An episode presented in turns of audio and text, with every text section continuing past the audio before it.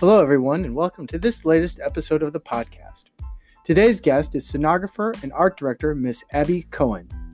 Miss Aby Cohen is a founding member of Scenografia Brazil, a group that congregates professionals from scenography and related areas in order to develop actions focused on reflection, debate, and development of Brazilian scenography.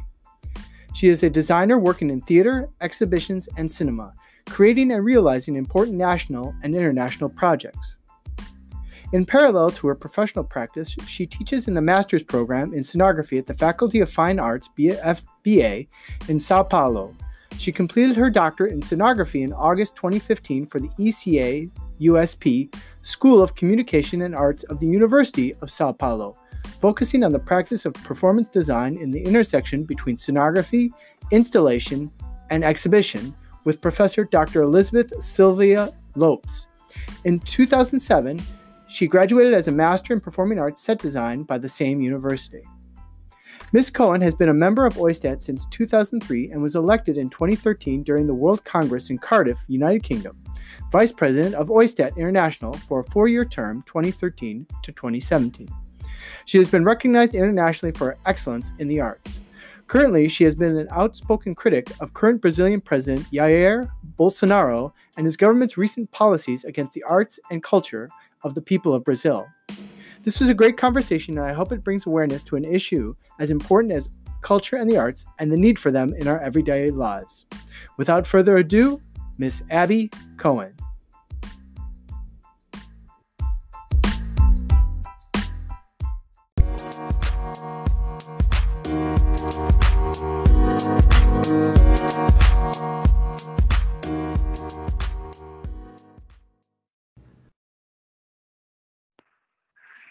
And it looks as though.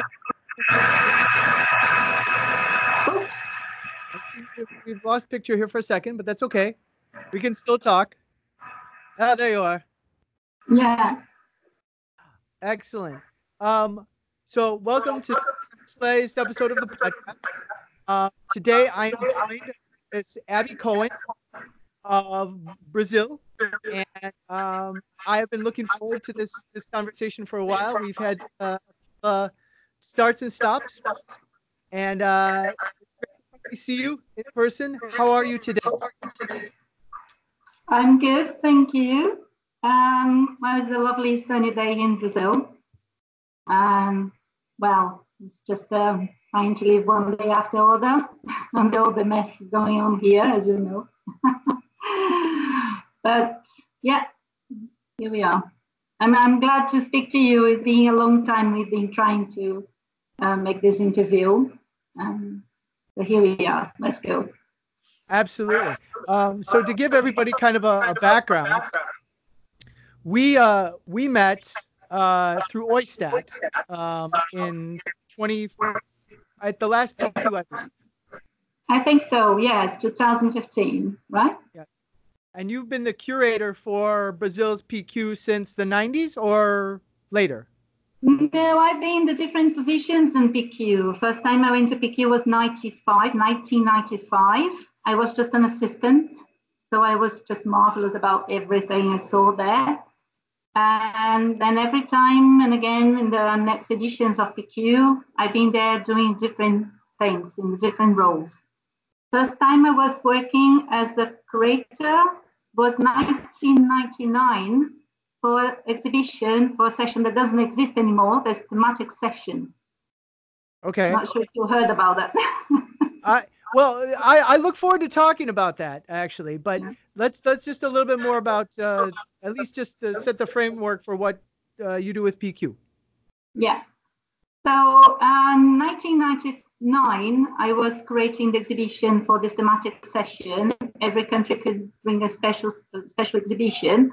And this space was taken over by the Scenofest four years later. Well, to be honest, I think it's great because the first time I went to PQ, I was desperate to find a meeting point between people where we could talk. And, you know, I was looking to those marvelous models but I couldn't talk to no one. I didn't know anyone. There was nothing to put people together, no side programs.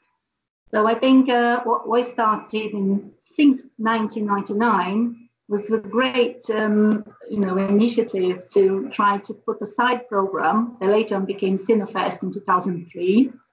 So 2003, I went to be part of Scenofest with uh, some students here from the University of Campinas. And so I was like a, a co-tutor of the students. And 2007, for the Scenofest, I was um, uh, assisting Marina um, uh, as her assistant for a curatorship for King Lear session. So I've always been in different roles, not always just doing things for Brazil. And then 2011, I was invited to create and design the national exhibition. The Brazilian National Exhibition was uh, that was awarded with the Golden Triga. So I think from there, people started knowing more my name if that happened. so, uh, what what is your current role for this coming edition? Yeah, for this next one, I will be a national curator for the first time. I never been in that position for Brazil, so I'm I'm doing you know the general curatorship, uh, including um, the country and regions exhibition, schools students exhibition, and fragments, and also trying to spread widely here about PQ to get more people engaged and then trying to come to PQ to know what's there. Yeah, we uh we here in, in Trinidad are making our first attempt at uh, at this uh, this event and it has been more work, more organization than I think any of us could have imagined. Um, yeah. It has been, we have learned a lot of what not to do. We are trying to learn what to do correctly. And hopefully we'll get something, you know, that is representative of, of, of what's happening here. But um, I applaud anybody who decides to take the, the task on because it is clearly not easy. No, it's not. You know, I well, from having this uh, experience from many editions of PQ in different positions, and on the last one, 2015, I was curator for PQ. I was international curator for politics. I had a chance to see inside and out, you know, to see from both sides. So it's interesting when you see the organization from inside and then you're going to bring from your country you know the best representative the things that uh, more meaningful at the moment to stress attention with what's going on in the country at the moment. And so i think being a creator is a difficult role it's, it's a lot to learn but we need to make some choices and follow those choices. You know we could make hundred of different choices. You make one and you carry on, you believe on it, and you you you pursue that, and things are going to work. You know, there will be honest with that the uh, chosen made. So don't be don't be afraid of that. Just carry on. yeah. The uh, you speaking speaking about what's happening in the country. Um, I know in the, the previous PQ, um, I had the opportunity to see uh, uh, one in particular that I was asked to seek out was the Venezuela um, PQ, and at that time they had just started to begin the the turmoil that they have uh, that they have fallen into with uh, the death of Chavez and and and now the rise of Maduro, and I know that uh, Brazil has had a similar, well, not quite a similar um, issue, but are in a, a, certain turmoil with the, the recent elections of, hopefully I, I get this correctly, Jair Bol- Bolsonaro? Yeah, Jair Bolsonaro. Yeah. Jair Bolsonaro. Not um, my president. I, I, I, I certainly get that from uh, from the posts that you you put. Um, just to kind of give a, a, a, for me anyway a little bit of backstory. Um, I did a little bit of research, and I the, the ministry that oversaw the arts was created at some point in the 80s and then was dissolved in 2014 2015 and then due to public outcry was reinstated only until the last this january i guess when the yeah. president dissolved it again and combined many many ministries together um, could you am I close? Uh, is there more? Yeah, yeah, yeah, yeah. It, it's a good research. It's, it's um, mainly because between the 1964 until 1985, we've been on the military dictatorship time. So everything was frozen. The subjectivity of arts was not desired at all. so many intellectuals, artists needed to exile uh, and go somewhere else, leave the country, because you know there was a big number, large number of people that being arrested, tortured, and killed and disappeared. That's happened in many other countries in, in South America. And not only here, but you know, we had in France about the same 60s, we had the big problems. So I think this is not, as, as everybody knows now, it's not just an isolated fact, you know, what's going on in, in the world.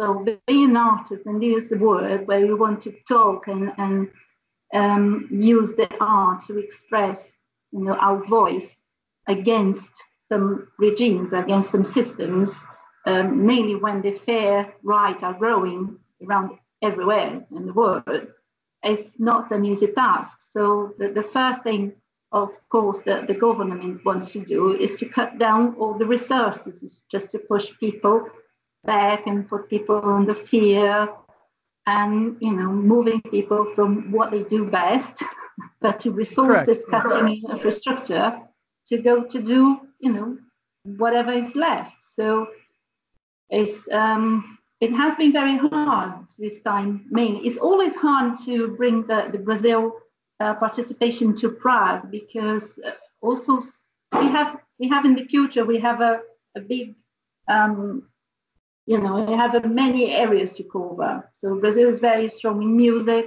uh, very political in theatre, and this political standing of theatre is not always desired.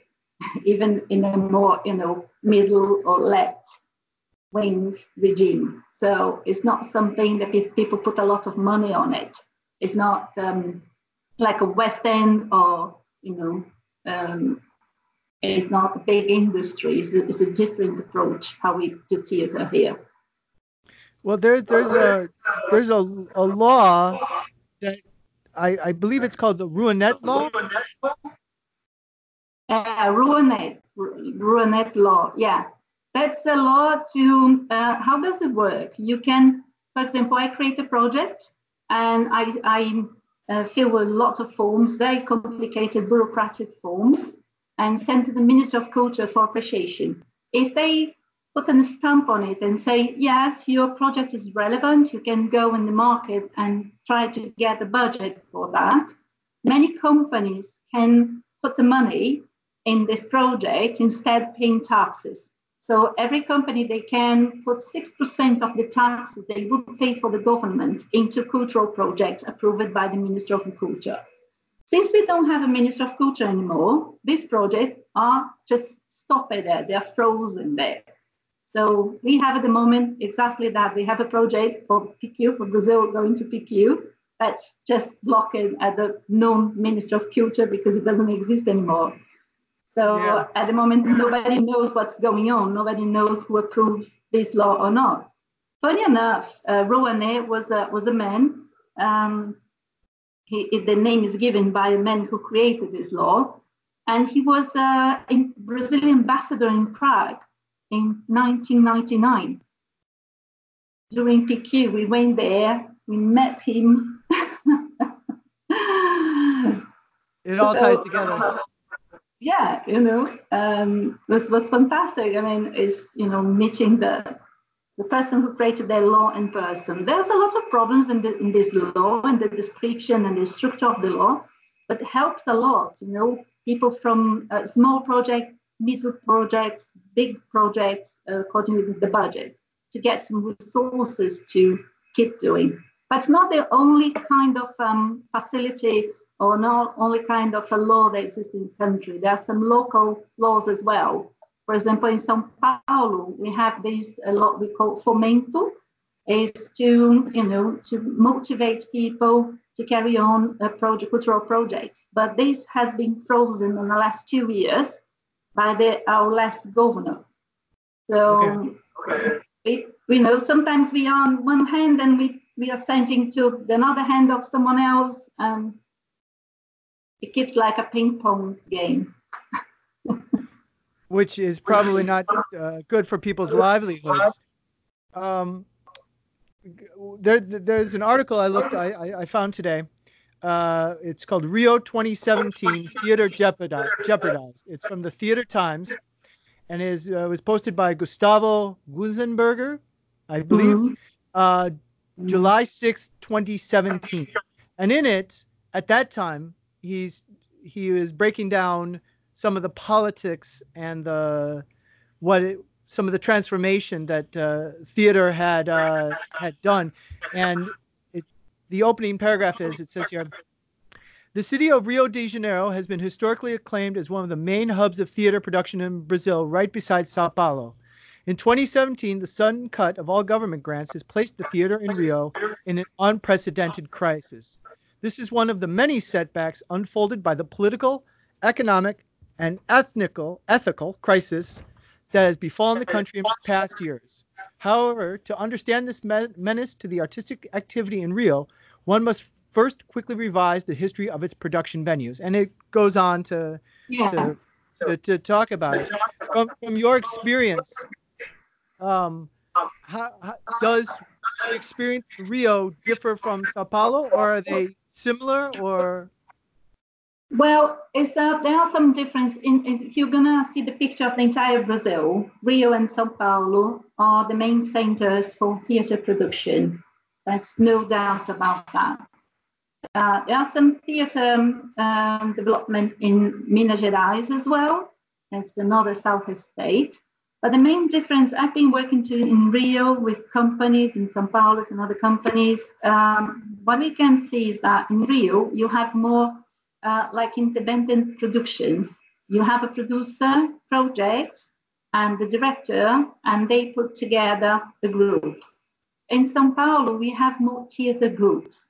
We have more organized and theater groups that carry on developing more researching projects. I'm not going to say that's a standard that's all like that, but um, the, uh, the picture of Sao Paulo theater productions very much based on, on theater groups more than independent productions.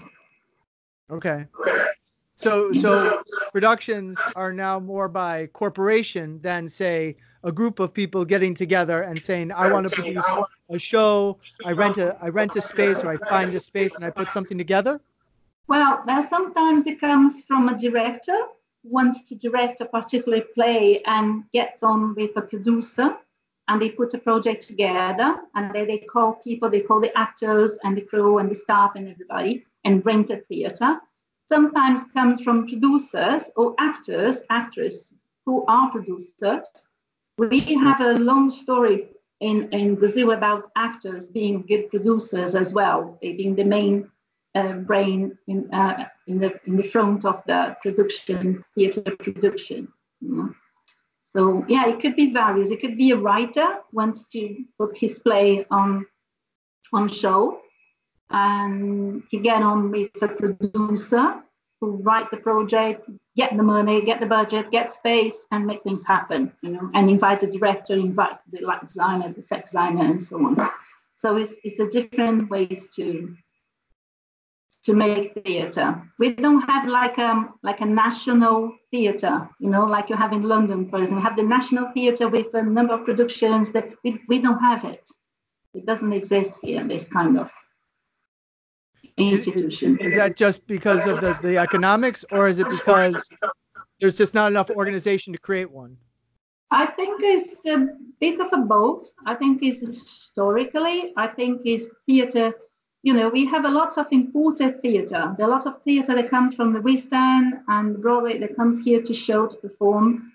And as a big business, as you know, shows already made and shown in, in New York and London, imported to big theatres. But um, historically, theatre is not a big industry. It's not seen like an industry, you know, as, as you see in the United States or um, um, United Kingdom, that's the big market. Um, we have these big events, these big shows, uh, musicals, and so on, all important. It's difficult to see a local musical production. There are, but there are very few. And the biggest, uh, most what people produce for theatre are small shows with um, not so costly sets, not so costly um, expenses to put the play together. Because here, here in Trinidad, yeah, because because here in Trinidad, um, the two things that they do a lot of is music performance, so steel pan, calypso, soca, things like that, and dance. Those two things seem to be the the lion's share of, of, yeah. of what is produced. So the yeah. Naparima Bowl, Queen's Hall, uh, Lord Kitchener, they tend to have those type of events. Now there are small uh, uh, competitions, let's say, or maybe a tiny little new play festival, but to see something like like a regular producing company, there isn't a many, if at, at all, uh-huh. it's because it's just it's not in the I don't want to say it's not in the vocabulary. It's just not the the thing that they they do well, right? Yeah. So, um, uh, now there is a there are consumers for for for stuff like that. Um, are the school the school that I work at and the other the other university or the University of the West Indies. Um, we try and put on shows and Usually it's, for small audiences, but it's at least an inroad into educating the audience. Yeah. What um what would you say is uh, if, if you've had the experience the impact on uh, on students as with with all these recent changes? How do, do you know how they feel about whatever their um their outlook is? Well, it, it is affecting directly the education as well, what's going on, all going on in the country, because you cut the budget to make productions, productions as a reference for people to learn from, to, you know, go and practice. So yeah, we, we have um, we still have a big uh, number of um, cultural productions if you include, you know, dance, music, shows. There's a really uh, big um, number of productions going on. But for education, um, for, for, for example, for acting, there are a lot of uh, theater schools. So they can go and work in soaps, they can go and work in musicals or theater or dance, whatever, um, commercials and so on. For designers, uh, you have few universities forming designers. Yeah, when you cut the budget to produce things, you you know you cut the opportunity for they materialize their dreams, that makes more mm-hmm. difficult. Uh, but the big industry here in Brazil as well is the cinema and miniseries. So we have a lots of uh, production for miniseries, for Netflix, for you know, there's a lot of things going on. There's a lot of production here to produce to abroad, to Australia, to Europe, to other countries. So people here they they form to work uh, they are educated to work in not only for theatre, but for all the areas as well, where we can work with set design or technical areas, you know. So it's, um, it's a bit more flexible because you need to go accordingly to what's going on in the market in the country and where the budget is, basically. What what what are you what are you uh, finding yourself doing now? What where where do you where are you putting your energies? I mean, other than obviously the PQ, but what what is your creative yeah. outlet? Well, I I work a lot not um, internationally, so I work in some transnational projects. Um, I I do a lot of exhibitions as well. So I have um you know for Spain exhibitions pay a lot better than theatre here, to be honest. So I you know, but um, but it has been quite frozen, quite you know, um, the productions has been uh, dropping down in numbers. So um, there are lots of people. I'm not going to say my case particularly because I'm I'm doing some productions a part of PQ. I just opened an exhibition in Suriname. I've been there working for a year and a half. I've been there for five times and I'm doing a project that's a transnational, including um, company here in Sao Paulo, and Japan and Dusseldorf, in Tokyo and Dusseldorf, Germany. So it's a okay. transnational project. So I'm always, you know, jumping here and there, working with people I like and and trying to get the next project. But um, people here has been quite struggle about uh, productions, but exhibitions are still going well because there's a lot of um, uh, private institutions uh, who has a big budget who are carry on putting up exhibitions and you know on making projects. Do you find that because there's a, a let's say a, a smaller uh, smaller portion of things being produced and the things that are being produced are by corporations that have money have you found that you're starting to kind of change what is being presented as opposed to a broad scale?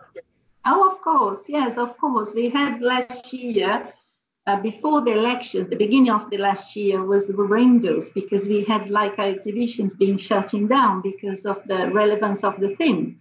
You know, there was some exhibition about the Queer Museum and it was just shut because people couldn't deal with, you know, presenting such a things. And we are we are ready, we can feel, I can feel ready, we are suffering some uh, kind of censorship that is going to change the, the directions of the productions and things we want to say. We still have a space to say things out loud, but we've been more careful about from now.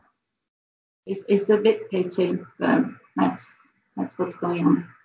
Yeah, because my uh, my my limited knowledge of, of Brazil um, in the last say 10, 15 years, it has been like big events. So you had the Olympics, and then you did the World Cup, and then there was a what seemed like everything was going in a very positive economic growth and things like that, and then everything seemed to kind of um, fall apart. Um, yeah. Is what what was the reasoning behind that? What happened? Did they just spend too much money? Yeah, what happened? You need to go back in a little bit in the history. Uh, during the military dictatorship, we uh, Brazil was in a big debt we contract a lot. There was a lot of corruption, and corruption there was not fighted against because people couldn't tell about. so, if the, with the end of the military dictatorship in the middle of 80s, this uh, scenario started coming up and show how bad the country was, and we contract big debts, big you know uh, debts with um, um, United States so we are quite selling our country to the United States at that point because they were, you know, our big sponsor. They, they been making a lot of loans from them, from the international, you know, organization, international money. So it took us a while. So we, we stayed like a 20 years on sleeping for doing, you know, good productions with budget for the culture. And then when we could finally start making things happen, the country was in a disaster, was really, really um, in, in, a big, bad uh, economical situation in the middle of 80s. So it took a while, like um, 15 years, 20 years or so, to start recovering and put the country again in the position. During the government of um, Lula and Dilma Rousseff from uh, Labour's party, they increased the economy of the country and they really could uh, start planning oh, let's make the Olympics, let's make the World Cup, and so on, because the economy was going quite well. But also um, with the, the falling of uh, behind of that, there's lots of uh, other business, the corruption, and the things that really came up and just you know bombed the country again into a deep, deep debt. So it's you know, is how to balance the economy. I'm not economist, but I understand very well about that. But it's clear that um, maybe they went too far, or they put too many coins in one belief that the economy couldn't carry on being like that. And there's a huge impact from all the world in other countries' economy. So, yeah, I, I don't know. It's um, but now we see that uh, I think there is not only the reason um, they are cutting benefits for the culture because during the Olympic Games and during the World Cup, we had the benefits, we had some sponsorship, some budget from the Minister of Culture being cut to a half to go into sports, to you know promote more sports. So right. we were quite curious at that time as well. We were not very happy. So not necessarily that brought us a good a good um, possibility to develop more in the areas of culture. Mm. We could show the country much better picture for the world, but it doesn't mean here inside we could grow or build strong infrastructure to make it better for the future. Yeah, because in, in the U.S. for for a while they were talking about what is known as the National Endowment for the Arts, which was a, a means of trying to fund fund projects. And yeah. for some reason, politicians of various of various ilks would uh, rally against it. They would say, no, the public shouldn't be funding art. The public shouldn't having their tax dollars used towards art. And yeah. And in the grand scheme of things, the National Endowment of the Arts is minuscule in the in the in the American budget. So it, it, it's never made any sense to me as to why. Uh, I mean, if art isn't your thing, that's okay. But you know, some public funds. I mean, there research has been done that shows like if children are exposed to art in school or music programs in school you know in combination with their other other other other studies yeah. they tend to do well they tend to to be better rounded students yeah yeah we, we need to take in account as well that you know we we have um a big percentage of poverty in the country as well. We have a big percentage of people that hadn't been learned how to write or read. So, uh, you know, we we have a big number of people that still doesn't live in the minimal conditions of you know of the housing and and feeding and all of so. So how can you, for example, yes, in São Paulo you can bring like a Cirque du Soleil here that's amazing show, but it is being sponsored by some, you know, they get some sponsorship and they still charge very, very expensive a show to go to see it. Hey everyone, sorry about this break in our conversation. What happened was some rain came through and it kind of knocked out our equipment, so we had to stop recording. However, once we got everything sorted out, we were able to jump back in and restart. We hope you enjoy the second part of our conversation. Up uh, uh, kind of where we were at. We were talking yeah. about um, uh, the impact of uh, uh, the arts in, in school and how funds yeah. are are shifted depending on priorities. Yeah. yeah, the priorities. That's a good word. I think is um, I was explaining that we see clearly in Brazil there is a, a problem about the distribution of the resource. So we have a small number of um, projects that get a big bunch of money and a lot of very interesting projects and a lot of things to do that don't get that much or get nothing. So the distribution of the resources are not really um, fair, it's not really good. And it's not only a fault of the Minister of Culture, because you don't expect the Minister of Culture giving money to all the projects, but to make, fast, you know, ways to make that easier to the, the, the companies to apply, to, to put some budget on it, but also the knowledge of the people behind the desks signing for what project will show you present your bank, you present your industry, you present your company in the world, you know, um, is, is not, they are not very uh, open mind in a way to see the potential of a small project or to get interest for a small project they want you know to show for big audience. What's very understandable.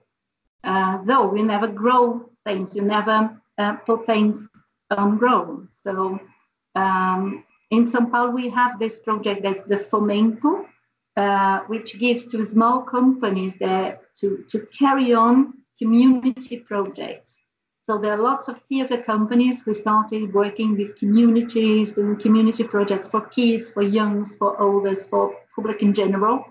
And it's more a researching development kind of theater or dance or you know that cultural music. What's far more interesting because there is also connected there a part of education together. So the education here is not just formally in universities, uh, you know, for, for forming people for theatre for all these areas. It happens in many NGOs and theatre companies who develop some projects and they get budget to work with the community doing these projects. What makes far more interesting because I think it addresses better what's going on at that particular time, not just creating a fantasy of idyllic world, you know, in my point of view. right. If, if, if, if you could, if you, you could uh, help point the direction of, of a way out, what, which way would you start to, to, to, to head? I mean, other than other than a, a, a, a new election and a, and a better president yeah. and things like that. But with with what you have now, what what what would you say is is a, is a good place that people can start to put their energies to make make life better in the in in, in the community uh, today?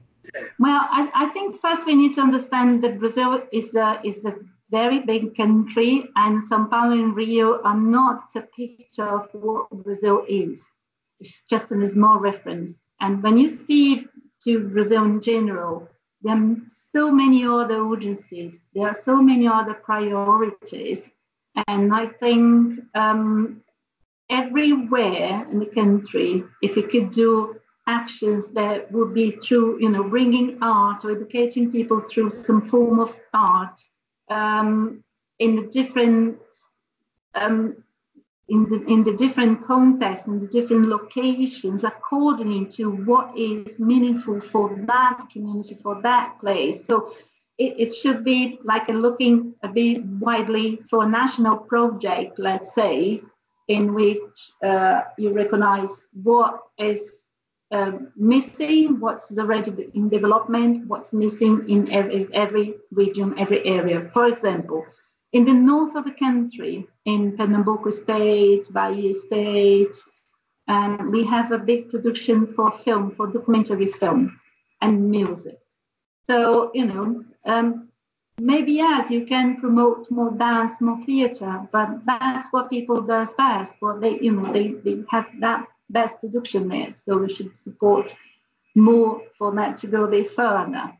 Um, I, am not sure if I believe in um, formal education through universities and academy for arts anymore because it costs a lot of money uh, because all of the teachers here for the federal universities are like uh, uh, public universities, so they are all paid by the government. Um, but I think um, there's something connected to what I'm going to say. I think the NGOs in this country work a lot with, the, you know, um, lots of uh, different projects. And there's something very sad because this government, in a way to declare a state of, you know, control and censorship, they've been uh, looking to the NGOs as something that's not a good thing, as something they need to control and cut and put more um, difficulties. So I think we are going into the other way around. So I wouldn't say, of course, I would like to see many courses of, uh, you know, more set design course, more costume design course, more technical course, but I think it should be more promoted by local initiatives, by more NGOs, more people engaged into really, you know, making a figure what's going on in that country, in that in the part of the country. And yeah, I think we need to re rethink about politics um, for what projects could be um, could could go through any time, any kind of government that could resist to all of these changes. And it could guarantee the continuity of the projects. In Brazil, we have a problem of continuity.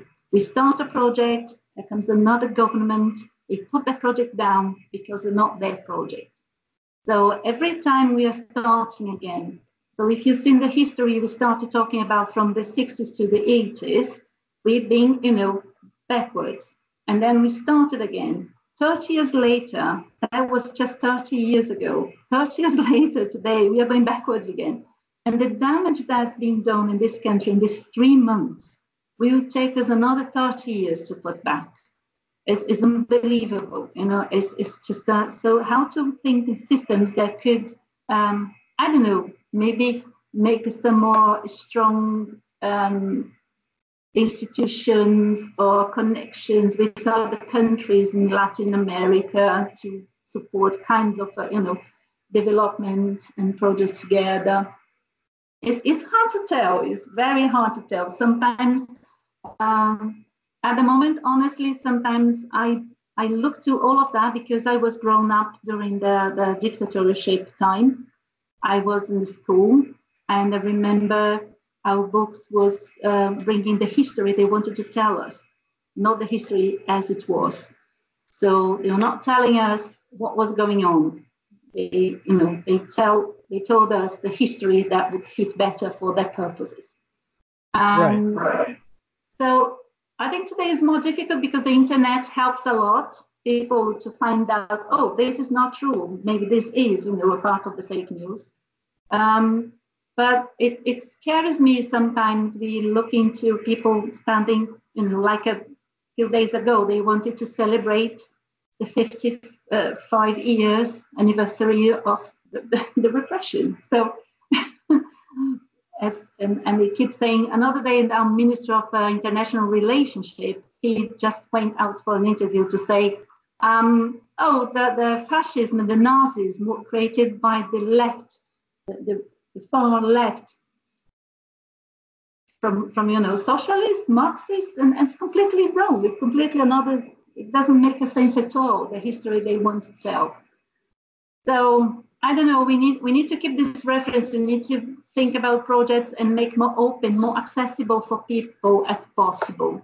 So one of the things I did for and small actions I could do this time, thinking about Brazil PQ 2019, was to create a website in which we bring the reference of the history of what was Brazil in PQ and bring a more um, open uh, channel for people to meet each other, to exchange, making some presential meetings, making people um, feel more part of things and build things together. People need to feel part of that. So that's what I think I I mean by doing actions in different regions in São Paulo, in, in Brazil, not concentration. Um, people need to build things up together and get engaged in building up. So we need to find the strategies to make people building things up together more and more and more, I think. What, what, what, what's interesting in a lot of what you say is um, here in Trinidad, we experience a lot of those same things um, you have a very deep divisions between portions of the island, for example, uh, in, in culture as well. And even though this island is only, you know, 60 kilometers by 40 kilometers by, and only has a million and a half people, you would think you were living in two different worlds between where I am in the in the west versus the people in in south. Uh, you know, nary do they do they tend to to meet or or yeah. mix, and it's it's very surprising because again, you would think the distance isn't great, the but yeah, in in, actuality, it, it very is. To cross that bridge. is is very challenging. But you were also talking about how there are setbacks you know. Something that takes 30 years to to, to be done is undone in in in three months. And yeah and and one you know one of the things he, again back to, to to my experience here is that uh, the way their parliament works um, it tends to to be that where they start a ball rolling they get something going and maybe that same party stays in office you know a couple of cycles um, sometimes even within their own parties they tend to drop things yeah. as opposed to recently they've been it's been one party and then then the following section it's been the other party and it's a lot of well you started that project but we're not going to finish it we're going to do this and you know it's it's I don't know how anybody gets anything done. And then there's also the the call for nowadays so much what you know transparency. Oh, we must know. We must know to the letter. We must know this. We must know that. The public the public has a right to know. And and even in that because now we live in the what has been called the fake news era. Yeah. Yeah you know, it it used to be a joke that's like, oh, oh, you saw it on the internet, it must be true, ha ha. You know, people laugh. Nowadays, nowadays, who knows? Yeah. From from the television to the the newspapers to however we start to com- consume news, you know, yeah. unless you're there in itself, it's very, our the the the public trust is is is has very has been uh, severely damaged by yeah, by all, yeah. all, this fight. But that's what's important. A, a, very good basic education that gives the chance for the kids to develop some critical vision based on information, of history, and philosophy, and social, social sociology to develop, you know, to to read to today's news and make that their conclusions based on on things they learn. So I'm glad, for example, my daughter is now, she's going to be 18 years old.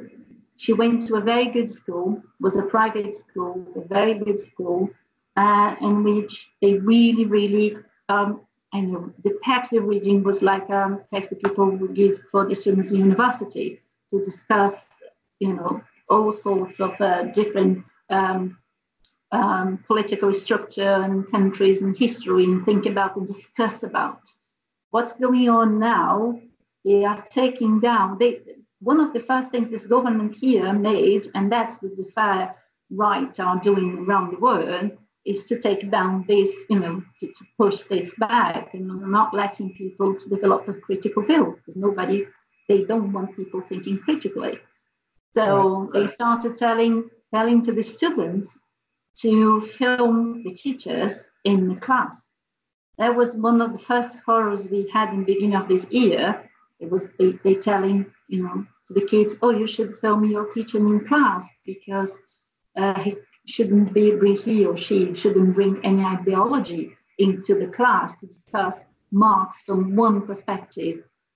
But how can you discuss if you don't bring perspectives, if you don't bring the discussion, if you don't bring the questions, if you don't see, you know, uh, it, it's insane. So yeah, I'm, I'm very worried about this um, this critical view going to um, being taken uh, out from the from the new generations, and that's what I mean. Um, the 30 years that we spend trying to get to this point here, that's not ideally yet, is going backwards too quick and take too long to form these people again. So it's and, and scary when you see that growing all around the world, you know, that the also the what is the growing of the, the violence within people.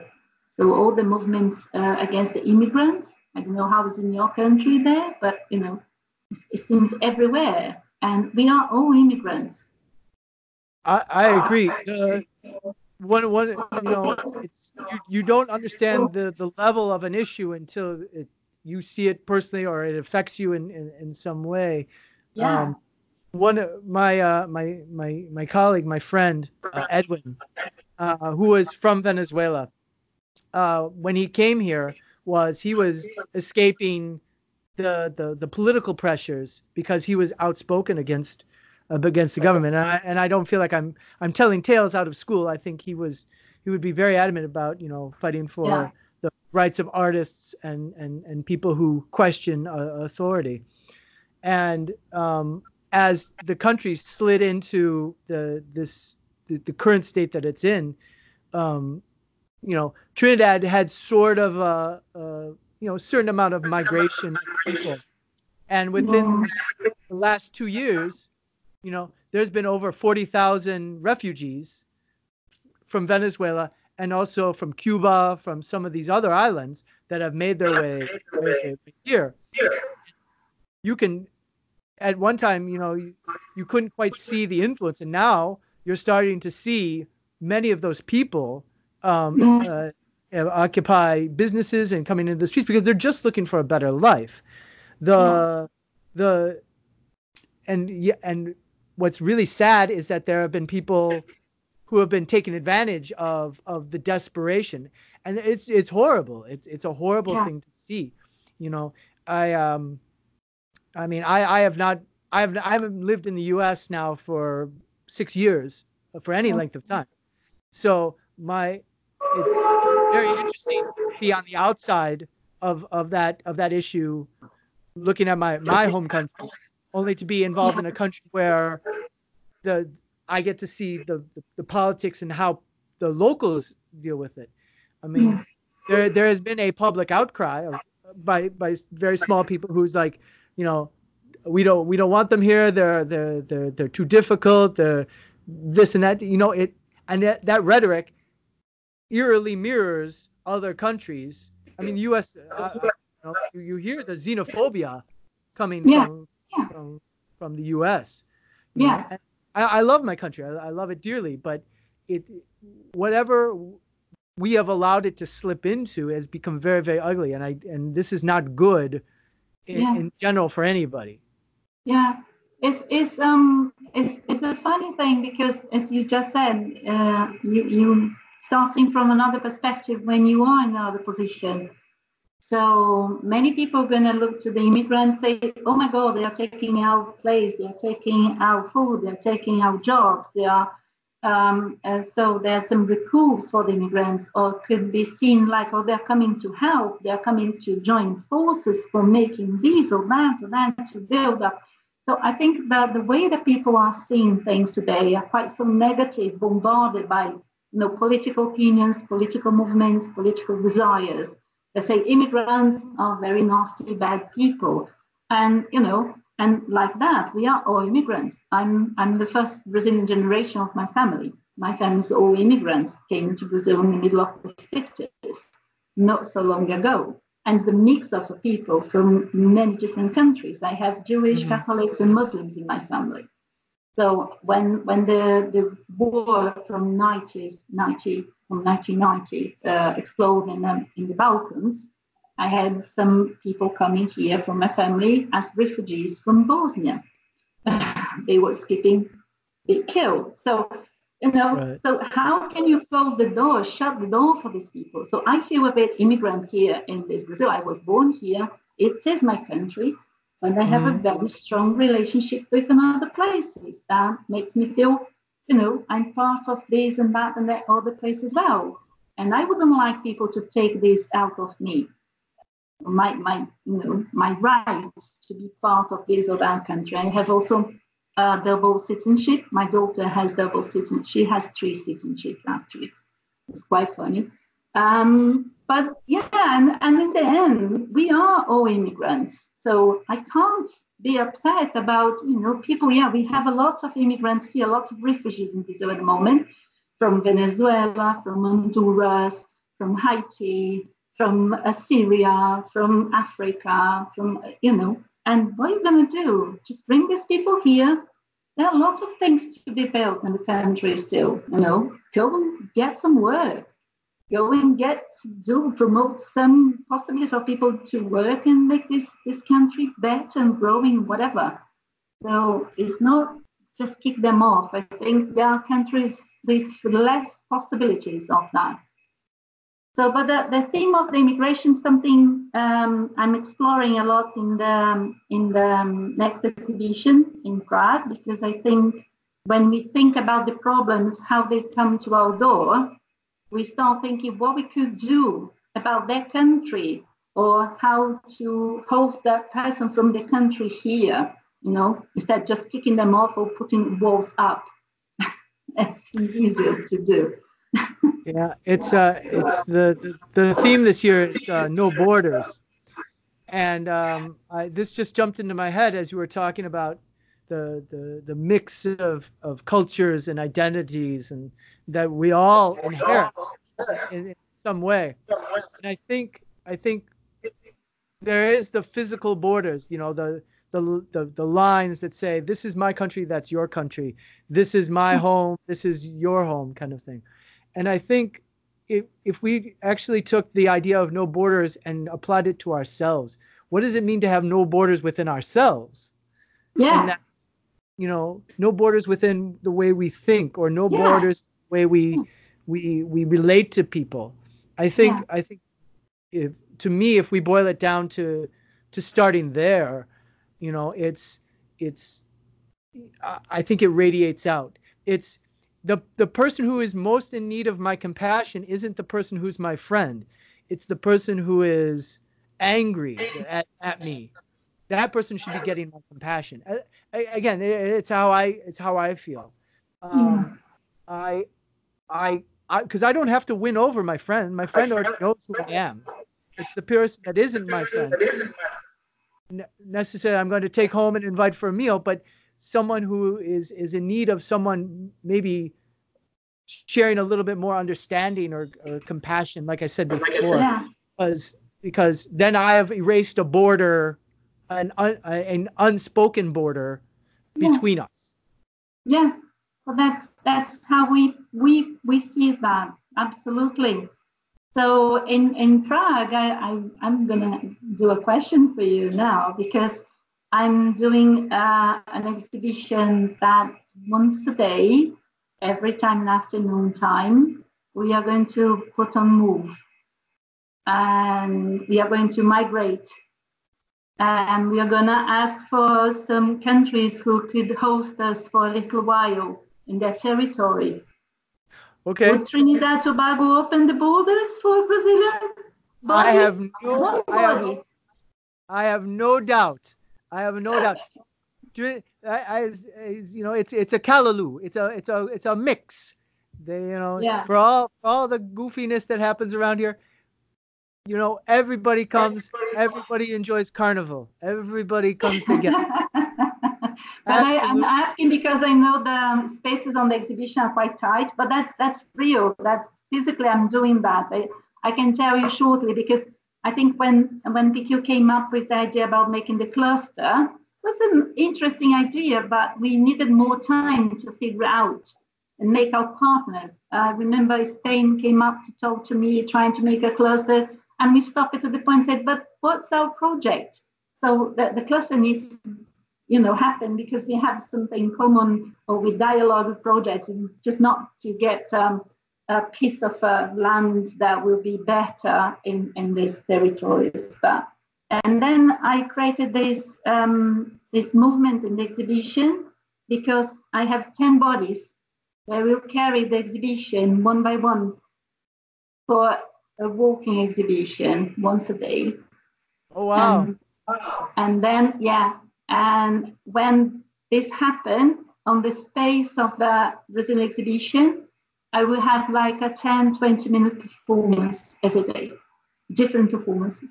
And so this body carrying a piece of exhibition needs to report sometimes in some other countries and other territories.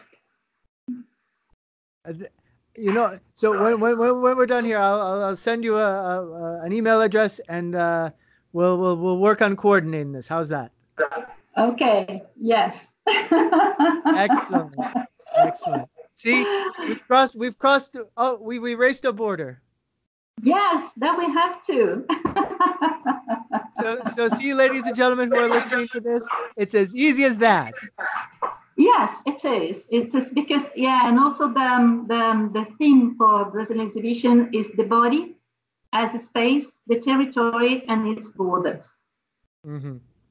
And I've been and I've been trying. It's exactly what we're talking about. You know, it's, it's how we see each other, how we can get together. Because sometimes people just need, you know, you to be gentle. You just need a smile. Just need a moment of attention. I don't know in Trinidad Tobago, but here, when you drive on the streets, there are lots of people selling things on, on the lights, on the, on the street lights. So if you stop your car and someone comes to sell you candies or sunglasses or you know selfie things or water whatever. And most of people just just shut their window very quick because they are afraid about being assaulted. And and they you know, they look into a very ugly, hard face to say, get out of here, you know, while you could just open your window, have a chat, and yes, maybe we're not going to do that midnight because, yeah, probably you're going to be assaulted, but in, in the middle of the day, lots of people around, you know, you could just be nice and give a smile and say, hi, good afternoon, good morning. I'm not, I'm not going to buy anything from you, but good morning, you know. Um, well, ne- ne- next time I, uh, I, I run across, because we the people that tend to sell things, um, uh, drinks, lots of drinks, uh, yeah. and vegetables. There seem to be a lot of vegetables on uh, on the, oh, and and there are a lot of ingenious um, uh, young people. They tend to want to wash your windows. We get a oh, lot yes. of those. Yes, yeah. there are loads of those. We're washing with a very dirty water. That doesn't make any good at all. Yeah. but you know, it's it's a few dollars, or you know, at least you know they're working towards something. Yeah, yeah, they are trying. They are trying their best to do something. You know, um, um have you ever been to Brazil? I have not. I am long overdue to to to travel to to the to, to Brazil to to so many countries. But I I learned even I know this might sound like very counter, but uh, since the the two presidents of of of Brazil and the U.S. have gotten uh, friendly, they re- removed the restriction for um, uh, visas. I know, I know. It's it makes it's like because we still need the visa to go to the bloody country, you know. I I I don't know if it goes both ways now. No, it's not. It's not. It's not. Uni, it's unilateral. Our our government. I'm I'm going to say that because this really upsets me. The, okay. the United States economy are going to increase, are going to increase under our costs. We are selling our country to Trump, and that's really really annoying. So them they they are not going to um, to release the the visas for Brazilians, but our our president, in name of everybody, and it's not everybody, many people don't agree with him, he decided to tell that that will be for free now, that they can come here and do whatever. So, you know, but if that makes it easier for you to travel, come to Brazil then. I, I, I, now I don't know how I feel about this. For one side is like, hey, this is a great thing. The other thing is, oh, it's a it's a sign of the oppression. You need, like, you need a visa to Brazil from Trinidad and Tobago. Oh, you don't? Yes. Um, I, as a U.S. citizen, uh, I ah. still right because I'm not. I don't. I don't have citizenship here. I would have to go through the process to become a, a full time resident and and all that. Uh, okay. All but right. uh, you're talking about uh, Brazil going to Trump. Trump selling the U.S. to Russia. So. Oh my God! And the Russia is selling to China. Oh my God! I don't know. Everybody owns owns somebody nowadays. Yeah, let's let's propose PQ to make a big cluster. There's no borders, everybody all together. I don't know why they put those squares, those corridors in between. Just make a chaos, put everybody together, get a bit closer. and, oh, and then the, and and the UK is having its own problems. It's it's a mess. It is. It's a mess. Yeah.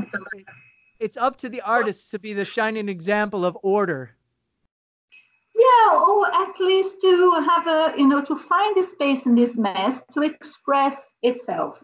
I think that's our challenge, how we find a space in this mess. Space means uh, opportunity, budget, whatever, to make some meaningful expression through what we know uh, to do best.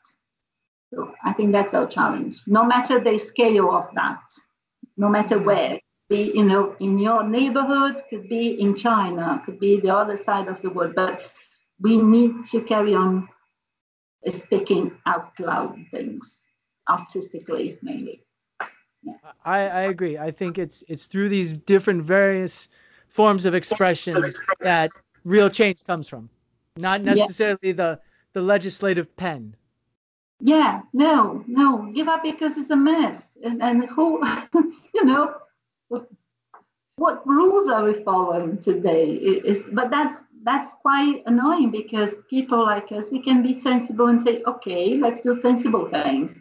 some people with nasty ideas and nasty attitude could use that to make a big damage to other people. So, you know, it's very dangerous. It's, um, it's not a comfortable place, very uncomfortable. Yep, I agree. Let let us continue to be critical. Yes, and not yeah, and make a space. We make space too. Absolutely. Well, one, one, one thing I wanted to ask you about uh, uh, was about Cardiff, because yeah. of the presentation in, in, in that, that you did in, in, in Cardiff for the OISTAT 50 event. Could you give me just a little bit of, of how that all came together and, and, and how did how did that uh, how did the result work for you? Yeah, uh, well, this is um, the third step of a project I've been developing since 2015. Um, you know, I, I, think it's a bit before that, but um, by exposing that, by exposing scenography in Prague, I think Prague is very challenging uh, for us because we think about not just put a set design on the stage, but how to exhibit that. And I always found this very interesting, very challenging. So we started trying to develop other ways to exhibit scenography, in which scenography is not just the support for the text, but the protagonist. okay. So I created a project because um, uh, Desenhos de Cena, because designing scenes. And the first one uh, was in 2016 here in São Paulo. If I got some budget from a company here, they're called SESC, and invited 16 artists from eight uh, countries, um, from all around the world, from South Africa, Australia, United States, United Kingdom, Italy, Brazil, whatever. And so the idea was uh, during three months was this exhibition in which there was some a lot of installation. So there was sound, light, costume, uh, space set designers. And each one had a space to create an installation. Some brought installations already done, some created new installations. And idea is how to develop some installations and design space without words and make like a, this would be like a big set where people would have an experience um, like a, um, uh, being part of a play. So some of the exhibitions will be activated, some would be just standing still. Was a mix of uh, different um, uh, ways of showing these different areas, all separated. And then in 2017, I went to Taiwan for the World Stage Design, and I brought the second edition of the project uh, on creating the playground project, the World Stage Design Playground project. It was again another way to explore how to exhibit, how to create and exhibit scenography. Not scenography just, but you know, set costumes. Costume I didn't include in, in, in Taiwan. So I invited four artists to run for one day workshop with participants. And the remains of the creating would be staying on the space as a creating a playground making uh, all this space together. So uh, the only thing I, I do on this project, I design the space. So in Brazil, I designed like a was a 500 square meter exhibition space with a lot of glass divisories and making all the lights and so on. In Taiwan, I got I took the challenge to work outside, outdoor. So I, I only designed a space, orientation of the space with some chairs on the ground grass chairs, and the uh, the playground was going was growing up every other day around the area, and was nice because in there there was kids playing with that, there was people dancing on that space, and the four workshops were different areas: sound, light, uh, object, and space. Uh, so the third edition of this project that I call Intersections is putting people to work together, people who never work together. So set, costume, um, sound, lighting designers to work together. So I start, the starting point, I, I did three until this point. I did two in Brazil, uh, who resulted, the performers are going to present in Prague. I did one in Cardiff, and this year, from September to November, I will do in Glasgow the same project. So it happens, I make an open call. I call people to be part of this project. I asked them already some questions to bring some to reply, to respond to some uh, provocations. Sometimes it's about memory, sometimes about something uh, about their location. So I start in the site specific. I choose a site specific that's meaningful for their particular place. So in Cardiff, I chose in the tunnel, and I wanted a tunnel under the underground in Cardiff, but okay. I realized it was not possible. So we went into a tunnel outside of Cardiff, but still in, in the city, um, where they were transporting the, the um, chalk from the, the mines into the port, what made Cardiff uh, reach and, and development. So it was like a 1.6 mile long tunnel so I took 15 people into the, because this process usually I, I take me much longer. In Cardiff, I made the short, short version of that. I did that three, four days only. But usually I would work two weeks on the site specific and we'll create scenes, performance, installations on the site specific. And afterwards, we will spend another week in the just a very plain space, a theater gallery, um, just a neutral space to make the synthesis of the scenes performance installations. So it's a two-phase uh, project. In Cardiff, I decided to, because the time was much shorter, so I adapted the project. So we went one day for the tunnel to get inspiration, get all the, uh, the, the to collect all the, the, the, the, feelings, the signs, the songs, the sounds, the lights, the, the, the textures, the colors, impressions, and I worked with the group for three days in the theater, already setting up the scenes, installations, performance, and everything come up from the participants.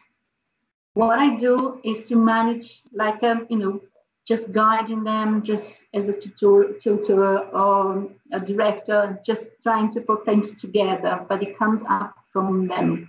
And, and was brilliant because there was a group of um, 12 people, something like that and they really got engaged. They, I remember at the end, they, they loved that experience because they performed like four times in the day. They were, they were absolutely tired at the end of the day because they, they thought they were going to perform twice and it was going to take 15, 20 minutes.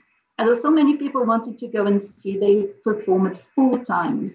And most of people were designers who doesn't perform. So for them was a good experience to find themselves how to feel, how to perceive the space, how to perceive the lights, how to answer to the sound they create as performers, because they usually don't put themselves in that position. So in the end, we that we had a, like um, uh, um, a debrief session after a few days, and they came to me and say, "Okay, love doing that, and and now what so? What I do now because it changed completely the way of looking into how to design a set, how to work as a, a, designer, or the possibilities. So it was a very interesting debrief session, and that's it. Because I, because I know I, I enjoyed participating in, in, in the in the being a uh, an audience, uh, I guess an audience member. yeah. And uh, it it was it was so curious because again, to walk through it, to participate in that way was very different because, you know, you know, you're used to being just kind of like, I'm over here, I'm okay, yeah.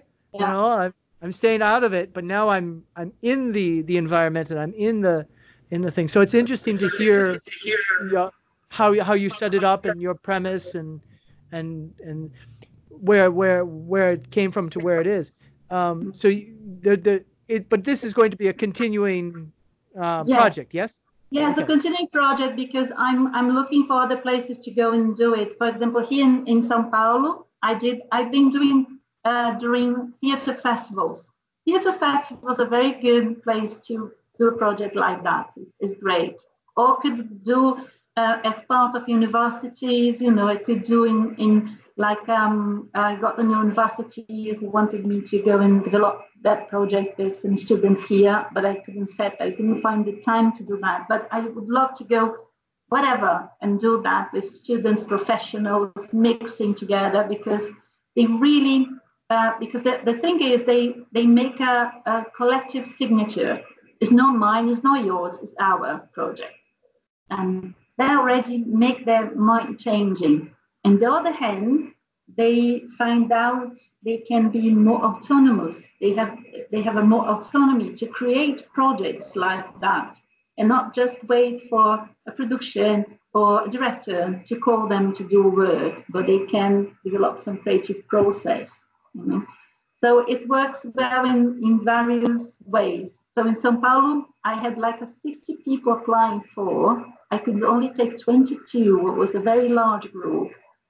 And we were working in a building where was the, the prison for the politics during the dictatorship time in, in the 60s.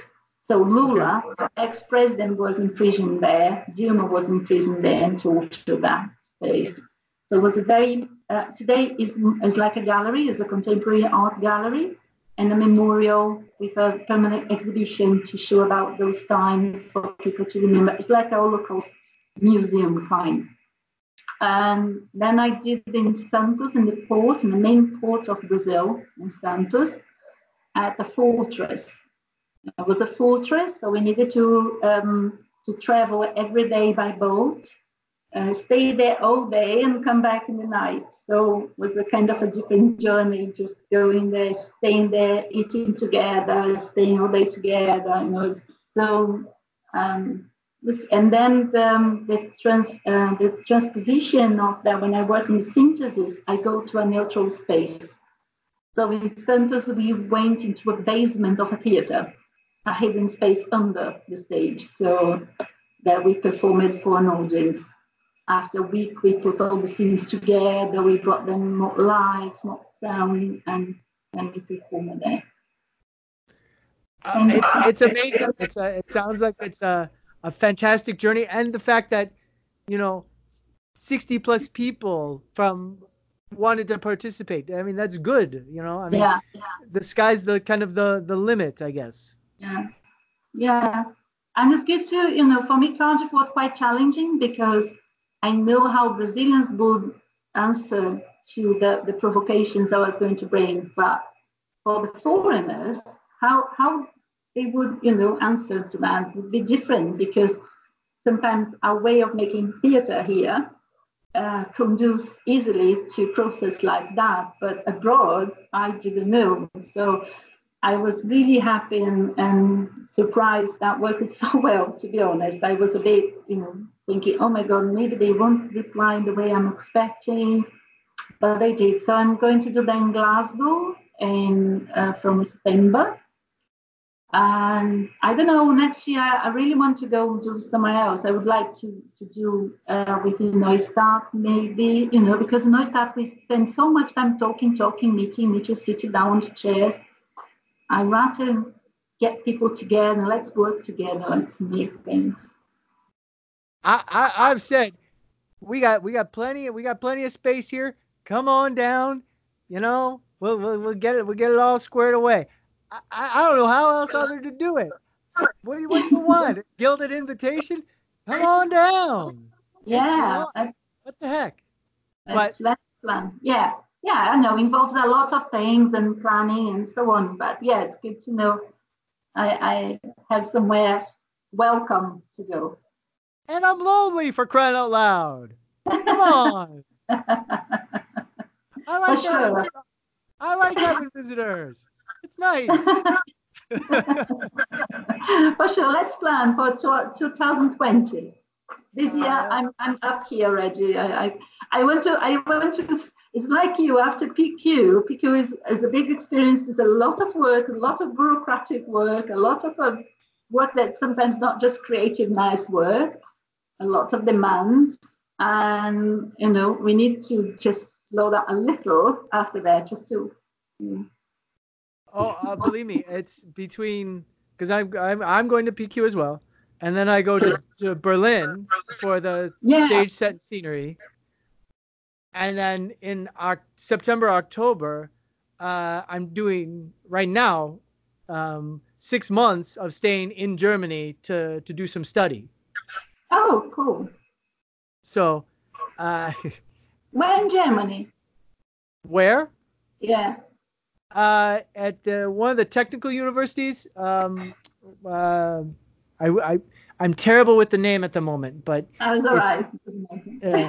but uh, uh, it, it's a Chris van uh, Chris van Houten um, introduced me to yeah. yeah introduced me to uh, uh, uh, Dr. Bree Newsley and uh, Miss Francisca Ritter, who are doing an architecture project of, Okay.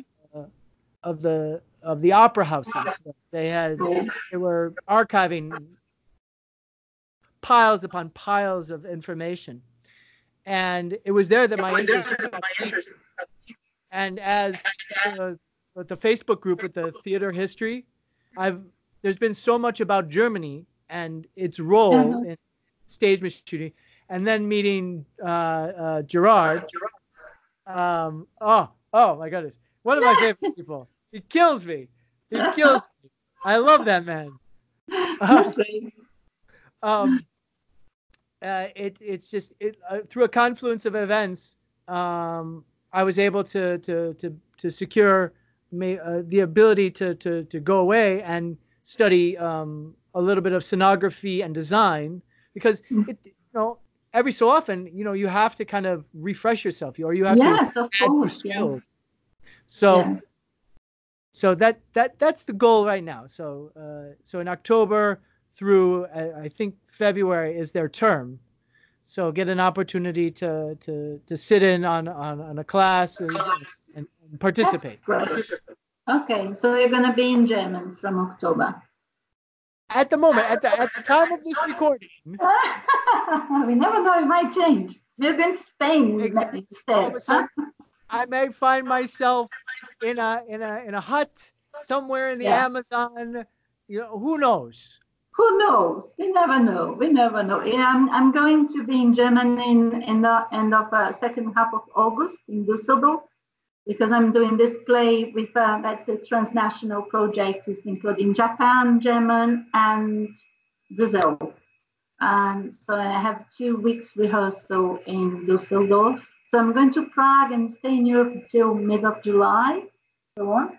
Then I'm going to Düsseldorf and then September, September, October, something like that. November, I'm going twice to Glasgow. So I'm, I'm jumping a lot as well.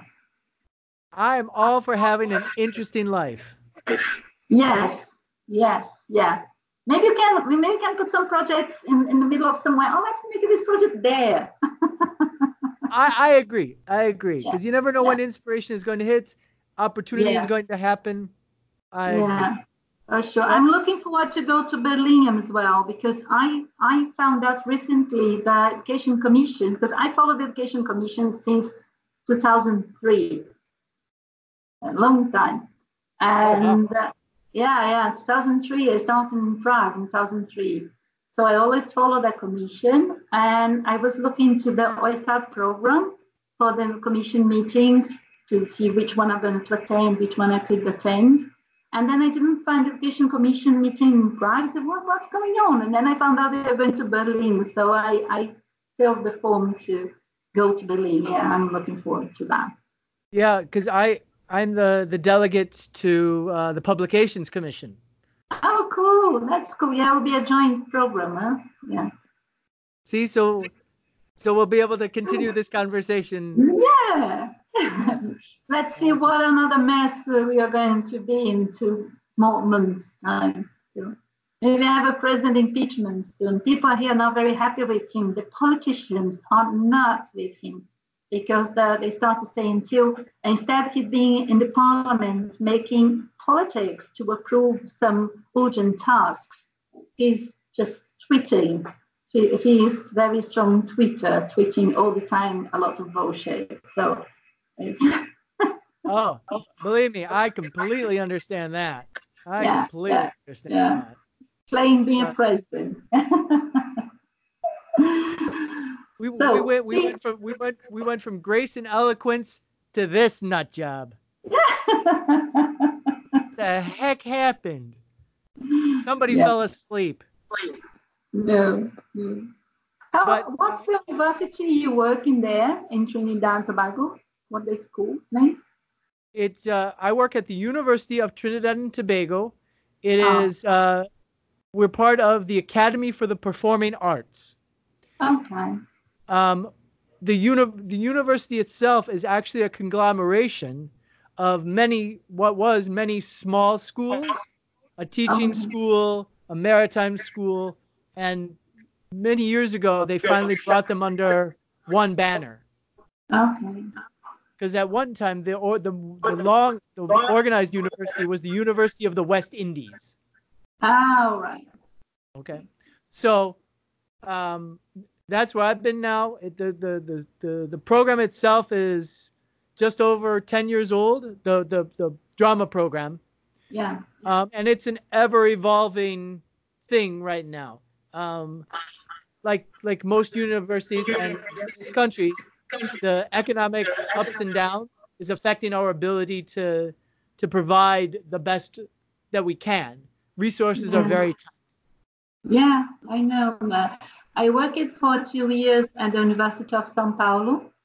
Um, we have a lot of a number of universities. They are public universities. They're supported by the state, and it is great. And but you know, I need to bring my laptop to be able to give the classes. and it's, it's very tight on resources. And then suddenly they decided to to big uh, to build um, a big wall. It's not a wall; it's a fence, a metal fence around the new rector building, just to protect from people invading and making protests and so on. So they spend a fortune on, on this fence. And while you need like a you know computers in the, in the rooms to give the classes, it's unbelievable. So why we need the new floor for people to dance on it? And so it's, it's just amazing. Yeah. Amazing. You know, it, it it's it's uh, it's hard to to convince people who are not understanding of what you do the the importance of the materials that you need. You know, it's it's it's the whole thing like let us build this brand new shiny space and I go, okay, I need to to attach this to the floor, and they go, no, no, no, this is a brand new floor. You can't scuff it, you can't mark it, you no, no, you must do something else. And it's like, you do realize how difficult that is now. Now you're adding Yeah. more layers. Yeah, yeah. yeah. Is that university public or private? Uh, the public. Public. Yeah. Okay. So, um, And you we you are funded by the government. So Yeah. where wherever the government's budget goes, we go. Yeah.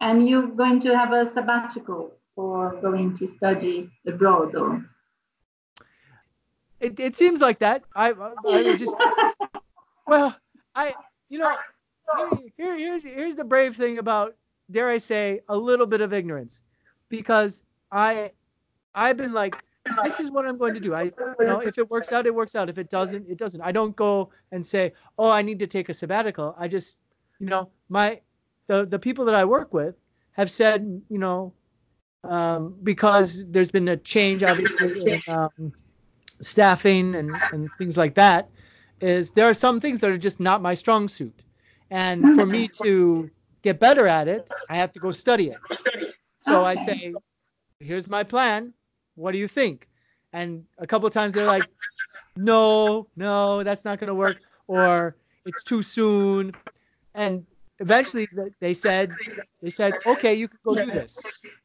it's like a scholar development, something like that. They support you to, to go. That's great. Yeah. yeah they, What- they, they give me the time to time to go but that's it That's it. Yeah. Yeah. They don't give you the budget by that. oh And no of course Yeah, of course not. What disciplines do you, what, what do you teach there? Sex? Well, uh, originally I was brought in to be mainly a production person. So um, my my background is in design, uh, theater or um, lighting design, and I have a master's in art in uh, drama. And uh, originally I thought I wanted to be a, a, a researcher and writer, which I'm slowly gravitating into. But Uh-huh. uh, when they brought me here, yeah, when they brought me here, I uh, I was just mainly production. So I would teach the introduction to stagecraft class, which I still do, and oversee the some of the plays and the crews and things like that. As as time has changed, um, and they they let the lighting design teacher go, I've taken up the the slack for for that. So now it's not only stagecraft, but I teach uh, theater technology, yeah. Yeah. and I teach what is it, what they call design studio. So it's the the third year students. So mm. stagecraft is first year, theater technology is second year, design studio is third year. So so for me, I just I have been working on creating a through line between the classes. So hopefully one builds into the next. Yeah. Uh, you know, it's I enjoy it. I I it is I am a I I certainly I, I expressed to my my peers I said, you know, please don't expect me to teach the way that the previous teacher did because it, it will not be the same you know? Yeah. it's going to be the structure as i understand it. And you know yeah. it's been a growing pain for for for for both sides yeah. you know? Yeah, yeah. so i i enjoy it i enjoy uh being part of that process. I feel like i i want to make things as relatable as possible. So uh i may not necessarily have the artistic grand vocabulary that a lot of people do. So, for example, like you see the work of, of Paul Brown, there is no earthly way I could ever be that genius. That's genius. Yeah. Looking at, them. but I can be the best me and be like, this is how I understand it. This is my process. It is very nuts and yeah. bolts. You know. Yeah. I will allow. I I like to believe that for the students, at least the, I pointed the direction, but it's up to them to create the space and and, and be yeah. their their individual voice because I don't want to I don't want a bunch of people that all do the same thing. Yeah, and also during that the working on, on their career, they're gonna work with different people all the time. In our kind of work, you you know, you work in the production with this group of people, that bunch of people, that director, that designer, that actor. So it changes. They, they need to, you know, they're going to experience a lot of different ways of doing sometimes the same thing or different things, whatever. I, I, I have said many times when you boil something down to a level that you understand it and you accept that and it, it makes everything easier because now you're not intimidated by the information that's coming at you. So when I when I first talk to my stagecraft students, I I use the example of a lighting instrument.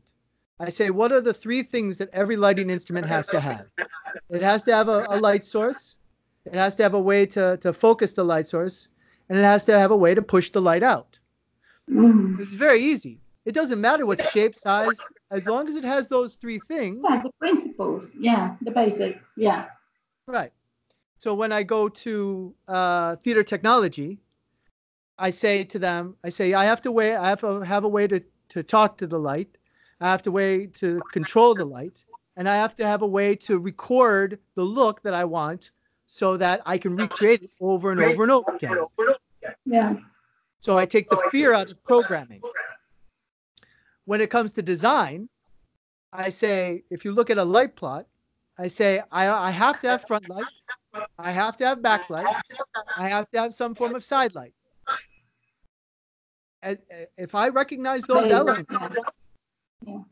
design become. I have a starting point from design. It become again. It takes some of the the fear out of what it is that I want you to accomplish. Once you get that that basic, go crazy. Put lights wherever you want. Make sure yeah. that you have at least understand these fundamentals, these kind of yeah. core. Yeah, the fundamentals. Yeah. Well done. I, well, you know, I again, I'm a I'm a simple guy. I just, you know, if it makes sense to me and I can get it across across to them, all the better. It's when when they meet their true mentors and the people that really influence them artistically, I hope I've at least prepared them to be fundamentally sound, that they can grow and, and become whatever it is that they, they, they are meant to be. They can develop their own way of doing things. It's about, you know, the principles, the fundamentals are the same. The equipment is the same. What you do with them is that makes your talent, your identity, your personality, how to see the world around you and represent or create for the fantastic words. Yeah. Yeah. yeah? yes. Well, I, I know I, I am grateful and thankful for, for this time with you. I know we have been we have been talking and I could continue to keep talking, but I know that you probably have a busy rest of your day and I yes. have a few things I have to do this evening. But I look forward to seeing you in uh, in Prague. In Prague. Yeah. And and crossing borders with you. Yeah, good. Yeah, that would be great. so, um, if, if, if, is there is there anything else you'd like to just kind of finish on? Is there a last idea that you'd like to pass along to to people? Yeah. Okay. And the last one. You want me to the say a last word to pass people? I don't know. I don't know. We spoke so much about things. I I think we just need to, as I said earlier, I think we need to just keep making, creating space and conditions to keep doing and expressing ourselves through what we do best in our kind of art. That's it. Don't give up and keep going. And that, ladies and gentlemen, is the final word. Don't give up and keep going. Keep going, yeah. Okay. Excellent. Yes, so, thank you very much. And uh, I'll talk to you and see you very soon. See you very soon, and possibly we exchange some emails about. Absolutely. Okay. Thank you. Good to see you. Thank you. Thank you very much. Bye.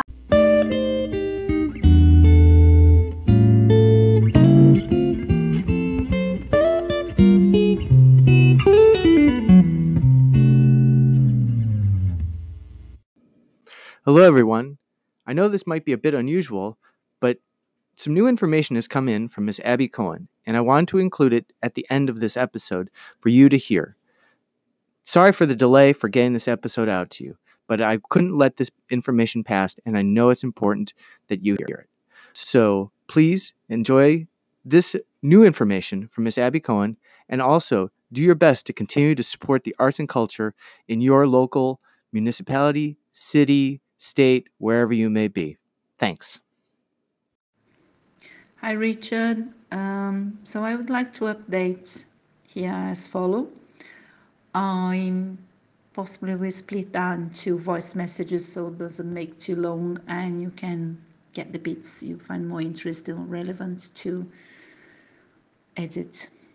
Um, well, the everyday situation here is getting more and more straining the growing of the far right and its direct impact on cuts and oppression of cultural production in Brazil is every day more and more visible to be purely ideological and is leading us to a limitless, to an acceptable situation. As an example, some useful information is the fact that the cultural production in Brazil in 2018, for example, received only 0.01% of the national public funding. It is tight, yes, it looks almost nothing, yes, but necessary when in addition to other programs and laws which aim to stimulate private investments in culture by allowing companies to transfer part of the taxes they should pay to the government into cultural projects, limited to 6%. Though, in addition to the recent closing down of the Ministry of Culture last January, the president elected has put an end to these programs as well, closing even further the siege of budget for culture. And despite this small percentage given to the culture, culture generates significant cap- capital through jobs, suppliers, tourism, etc., etc., etc. So there is no economical reason to closing down the resources for culture, and there is no other reason but ideological. So, so continuing here. Unfortunately, this man who never tires tweeting false notes to justify his actions and cuts. He has been insisting that us all artists are useless and that we use public resource only to serve what he considers to be harmful socialism and communism, of course, and that we are all Marxists. And who could believe on a man who spread out loud for the entire world that the Nazis were created by the far left is, is unbelievable. I mean, I think there's only one answer. Uh, people who believe on him are those who were kept in ignorance to serve today and to support and endorse his purposes villain purposes. So it's like a vicious circle. You know? Lack of dedication, lack of culture, state of control, etc., etc., etc. So when I think about the size of Brazil, the dimension, and the population, we are 210 million Brazilians, and although 53 million have chosen this scam. Maybe we can do something. So at this moment, I think what this government hasn't foresee is that the culture workers could come together as it has been happening here. And I feel he's, they are reuniting us, they are forcing us to, to work together. And so it's inevitable that we're going there to fight to fight for our rights and for the rights of the people the population to access art and culture because a country without culture is a country without education without character without identity without future as a country that will be at the mercy of false and mediocre leaders. We can't let that happen again. So, just to finish this, I've been thinking a lot about the, in the face of all of this going on, how to think Brazil in PQ 2019.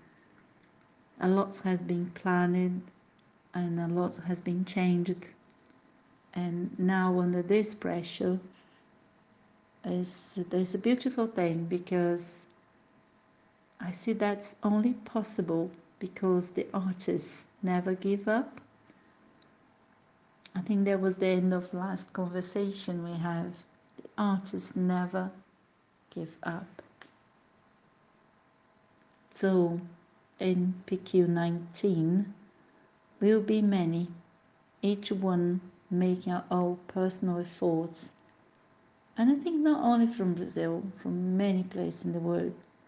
And together we are looking forward to exchanging and sharing this straight, the strength, and the restfulness that make people moving from their own places to Prague as a migrating point. We're gonna meet and you know and somehow express our our anxiety in face of the changes of this world so I'm, I'm very much looking forward of that I think that can be very positive very beautiful and very very strong I think there will be a very special event and we'll feel we are not alone and it's not only going on with us. And I think many people are going to feel the same. And it's beautiful to see how many people, you know, um, believing on on that. It's something we have to carry on doing. We have to go there and make that happen. Because PQ happen because all of this movement people makes around the world to come to this meeting point. People makes that happening. That's all. Thank you.